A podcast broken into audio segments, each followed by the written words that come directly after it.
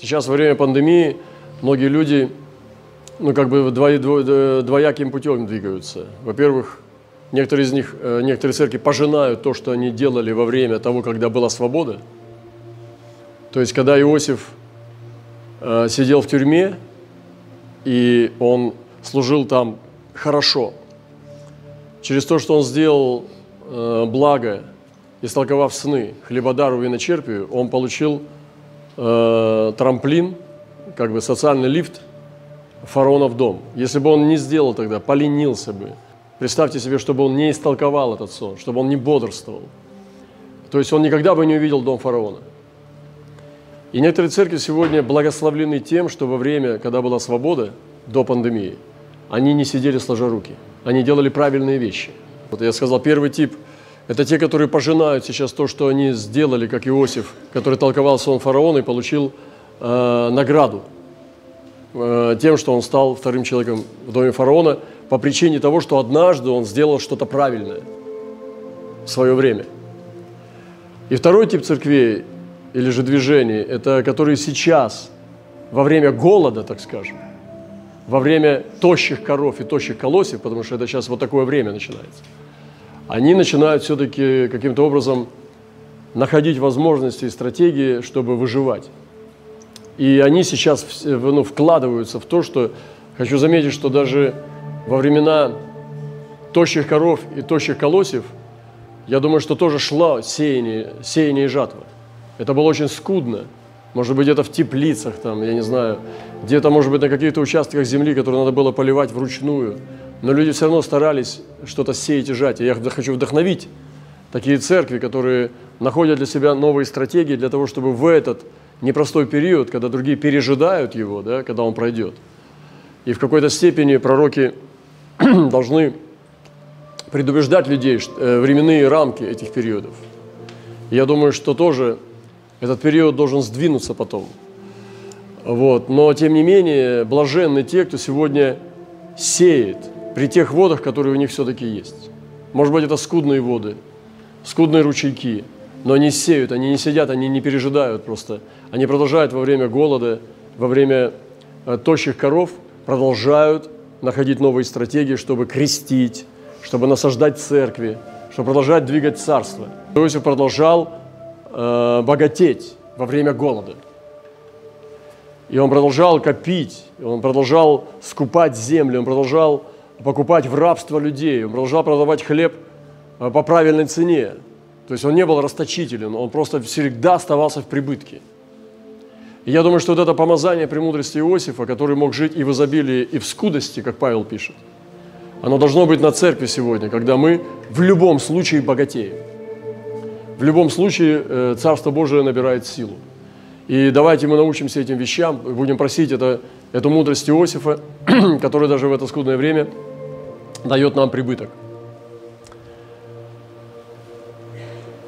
В Евреям сказано, что есть образы, которые служат образу тени небесного. Как сказано было Моисею, когда он приступал к совершению скинии. Смотри, сказано, сделай все по образу, показанному тебе на горе. Нам нужна сегодня гора Господня. Нам нужно сегодня подняться на гору, чтобы увидеть образ – Э, вчера, вот сегодня ночью мы говорили об этом, я сказал братьям и сестрам, что я пытаюсь во всяком месте услышать голос невесты. Э, в любом народе, в любом городе я пытаюсь понять голос невесты, потому что по голосу невесты, когда она поет или говорит, или дышит, можно услышать ее болезни, можно услышать ее здоровье. Знаете, когда невеста, молясь, истерикует, да, и где-то, может быть, эти дребезжащие как бы, интонации страха. Но это говорит о многом.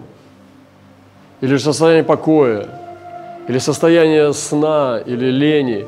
Все это можно прочитать в голосе. Голос говорит очень о многом. Почему голос Господень, он высекает э, огонь? Почему о гласе Господа написано очень много? Потому что голос Господа освобождает от бремени ланей. Он заставляет кедры плясать, холмы плясать и деревья рукоплескать. Голос Господа чистый. Если ты будешь слышать голос Господа, он чистый, как звонкая чистая вода. Но, не, но голос невесты сегодня, насколько он чистый, насколько он не сиплый, не прохрипший, насколько он действительно являет, в этом голосе можно услышать здоровье Христа, здоровье этой невесты. Мы говорили о ситуации в теле тоже, что старые мехи не справляются с вызовами. И, ну, вообще, если мы увидим парадигму миграции Евангелия, что из Иерусалима оно вышло, когда были гонения, потом оно нашло через Петра, через Павла, они пошли в Рим, потому что Рим была столица мировой империи, мировая столица империи всего мира, и там они полегли, Павел отдал свою голову на, на плахе, Петр был вниз головой распят, то есть два верховных апостола, апостол евреев и апостол язычников, они умерли в Риме, мученически – с этого времени посеяли семя Евангелия. Практически я верю, что через апостольское служение была разрушена Римская империя. И э, это превратилось в колыбель христианства. И Европа стала постепенно завоевываться христианством. И стала колыбелью христианства. И страны, которые были глубоко языческими, и северные страны, там Скандинавия и так далее, они стали постепенно-постепенно принимать Христа. Таким образом, появилось но новое учение – появилась теология. Потом это пришло к Мартину Лютеру, Кальвину, дальше. Но именно европейская цивилизация стала образцом христианства. Потом мы знаем, что эти пуритане, все эти гонимые христиане, как вальденцы, их отпрыски, они, многие из них потом отпрыски стали мигрировать в Америку. И в Америке получился еще новый суррогат христианства. То есть процветающего, э, свободного, цветущего, как бы соединенного э, вместе ну, с социумом, несущее благословение во всех его видах. То есть это новый тип христианства. И потом снова оно возвращалось в Израиль. Я верю, что в Израиле должно подняться апостольское христианство. Я ожидаю апостольских движений.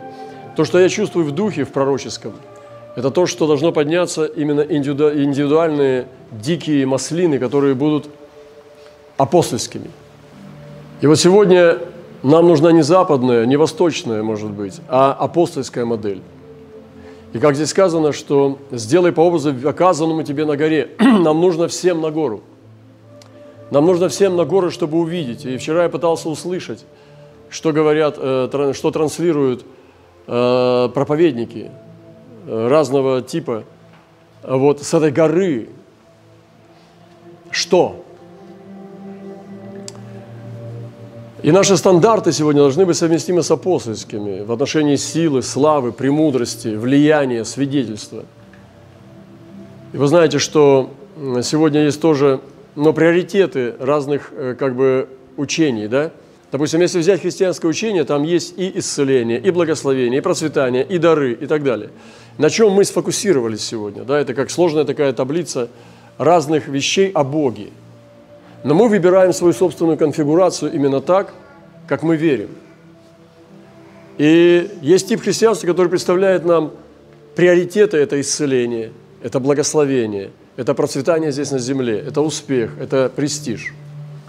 Но есть христианство, которое имеет приоритет полнота, миссия, святость, благовестие, это любовь. И это все не ради того, чтобы жить на земле – но ради того, чтобы увидеть Божью славу. Какие наши парадигмы, да, какие наши конфигурации учения, где наши акценты? Это очень важно сегодня. Я думаю, что пророки э, должны проповедовать об этом и решать эти вопросы, провозглашать, прокламировать, транслировать эти вещи. Ценности, которые будут выстроены по-новому, не по-западному, они будут выстроены по-новому. И это есть апостольское пророческое видение – Вчера я пытался донести эту мысль. В старых мехах очень важно здание, престиж, земные ценности. Для того, чтобы люди могли быть привлечены в общины, чтобы общины росли, чтобы общины процветали, чтобы люди были счастливы. Но на самом деле, мое глубокое убеждение, что есть тоже мистический аспект Христа. Я говорил вчера об этом тоже за этим столом, что некоторые вещи, которые являются глубокой как бы тяжестью в духе, то есть мистическая печаль мирового греха, я сказал, что я ее чувствую, как Божий человек. Это мистическую печаль мирового греха, мировой, мирового апокалипсиса. И я могу поступить двумя, двумя типами. Это сбросить ее из себя, сочтев за негатив, э, атаковать ее, поя э, веселые песни, а могу ее нести. И я вчера сказал, что я выбираю нести эту печаль. я выбираю ее нести как крест. Иисус понес грех мира на себе. Он не скинул его. Он не стал петь радостные песни и говорит, а я как бы ну, счастливый человек, э, Бог помазал меня радостью, и стал петь радостные песни про Авраама. Христос взял на себя и понес. Потому что но кто-то должен был понести. Я думаю, что он нес не один. Апостол Павел пишет, что он восполняет недостаток скорбей Христовых в теле своем. Поэтому будьте внимательны, что вы сбрасываете. Э, новый человек – это не только тот человек, которому легко живется во Христе. Новый человек – это тоже человек, который несет Божье бремя – Вот. И ну, много можно говорить об этом, я буду заканчивать сейчас уже. Просто то измерение, в котором вчера я делился, на этом, за этим апостольским столом, было примерно таким. Я говорил, что нужно понять о вечном Евангелии, что когда ангел летел, и сегодня разные Евангелия представляют разные веры, то это вечное Евангелие нес ангел посреди неба. И оно называлось вечным. И там было «убойтесь Бога, потому что Его суды грядут, и покайтесь, и прославьте Господа». То есть эти вечные вещи, потому что само покаяние является результатом критического мышления. Я говорил, что Западная Церковь подарила нам сражение с негативными мыслями, с негативными чувствами. А, это э, жизнеутверждающая как бы, составляющая западной цивилизации – что все будет хорошо, мы прорвемся. Но критическое мышление, оно было свойственно пророкам. И вообще Библия учит нас о критическом мышлении, когда мы подвергаем сомнению какие-то вещи, чтобы сделать правильный объективный анализ. И мы на Востоке здесь, но нам может быть легче немного, потому что мы проходили тоже очень сильные потрясения, страдания, войны и так далее, когда мы можем подвергать сомнению что-то. И это нормально – Потому что сама Библия учит нас все испытывать и хорошего держаться.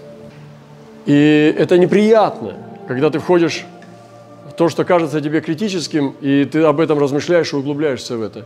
Но это часть э, Господа Бога. Христос был таким, Он был глубоким. Он не был поверхностным, который не мог выслушать человека, который просто быстро-быстро торопился. Он мог остановиться и мистически входить в глубину страданий.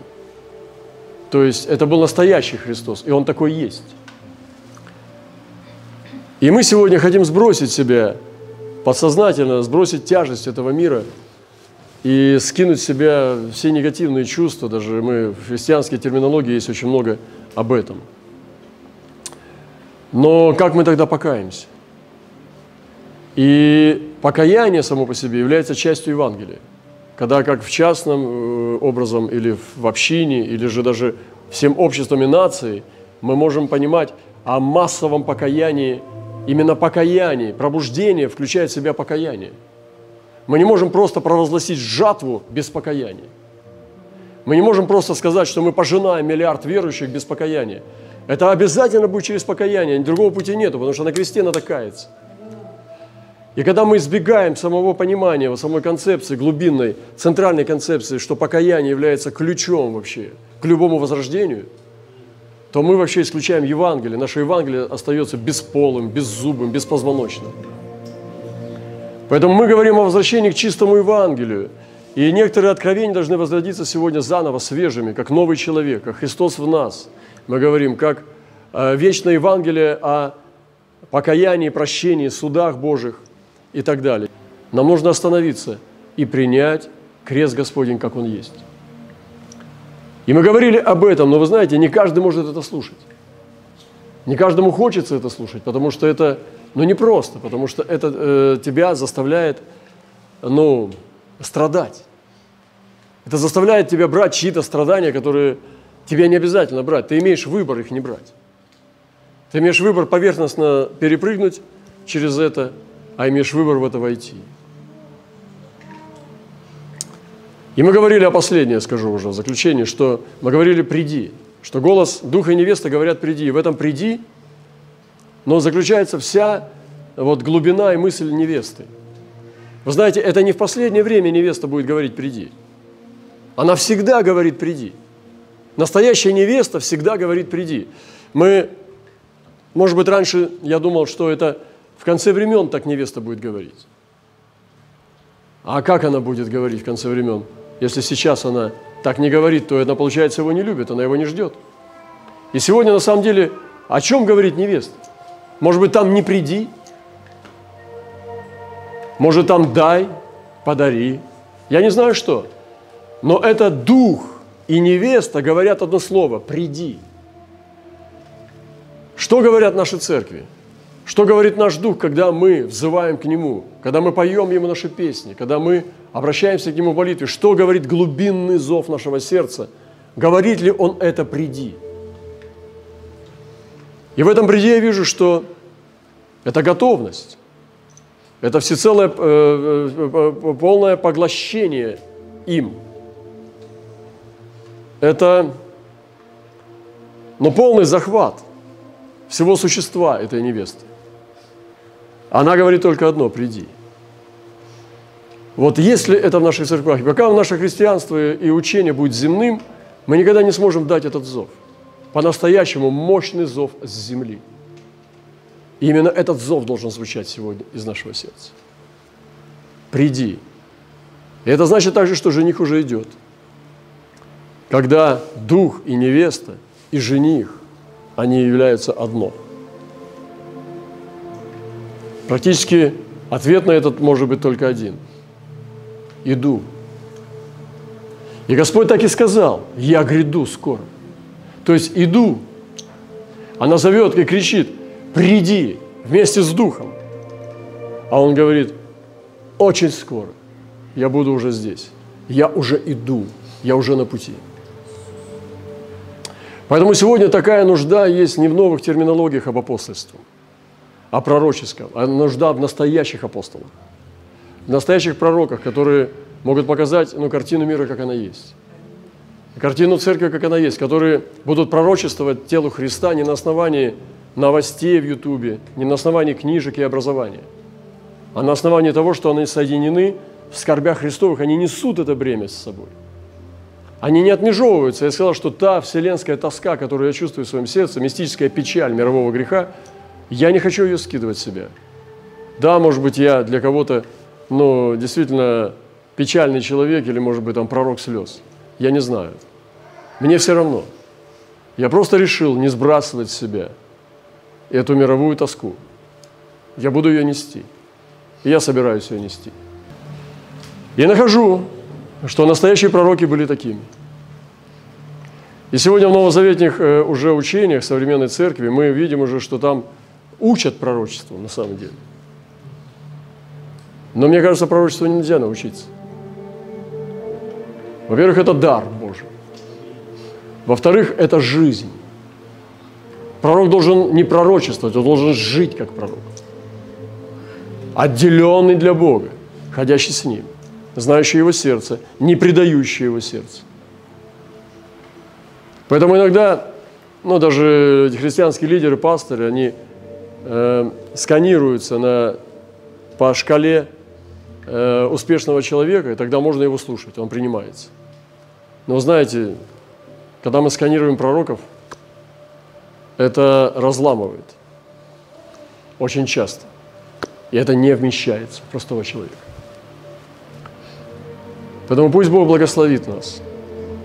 И я хочу сегодня ну, вам вот поделиться. Я когда делюсь этими вещами с Западной Церковью, и уже не раз, я решил для себя никому не подыгрывать, ничего не говорить того, что я не верю. То, как верю, так и говорю. Говорю смело и стараюсь мужественно транслировать то, как я верю. И я сегодня жду, чтобы мое сердце и невеста, в которой я служу, она говорила одно – приди. Чтобы этот наш зов был чистый, чтобы наш голос, который мы подаем, он не сифонил, не хрипел, чтобы это был чистый голос прекрасной невесты, которую себе готовит Иисус Христос. Да благословит нас Господь, возлюбленные братья и сестры.